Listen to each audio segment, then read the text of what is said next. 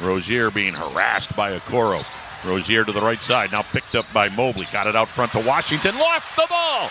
Garland scoops it up, gave it to Mitchell, lob to Levert. Levert hands it off to Mobley in the lane. Up good and fouled. How about that? Cavalier defense leads to offense, and Mobley with a chance for an and one.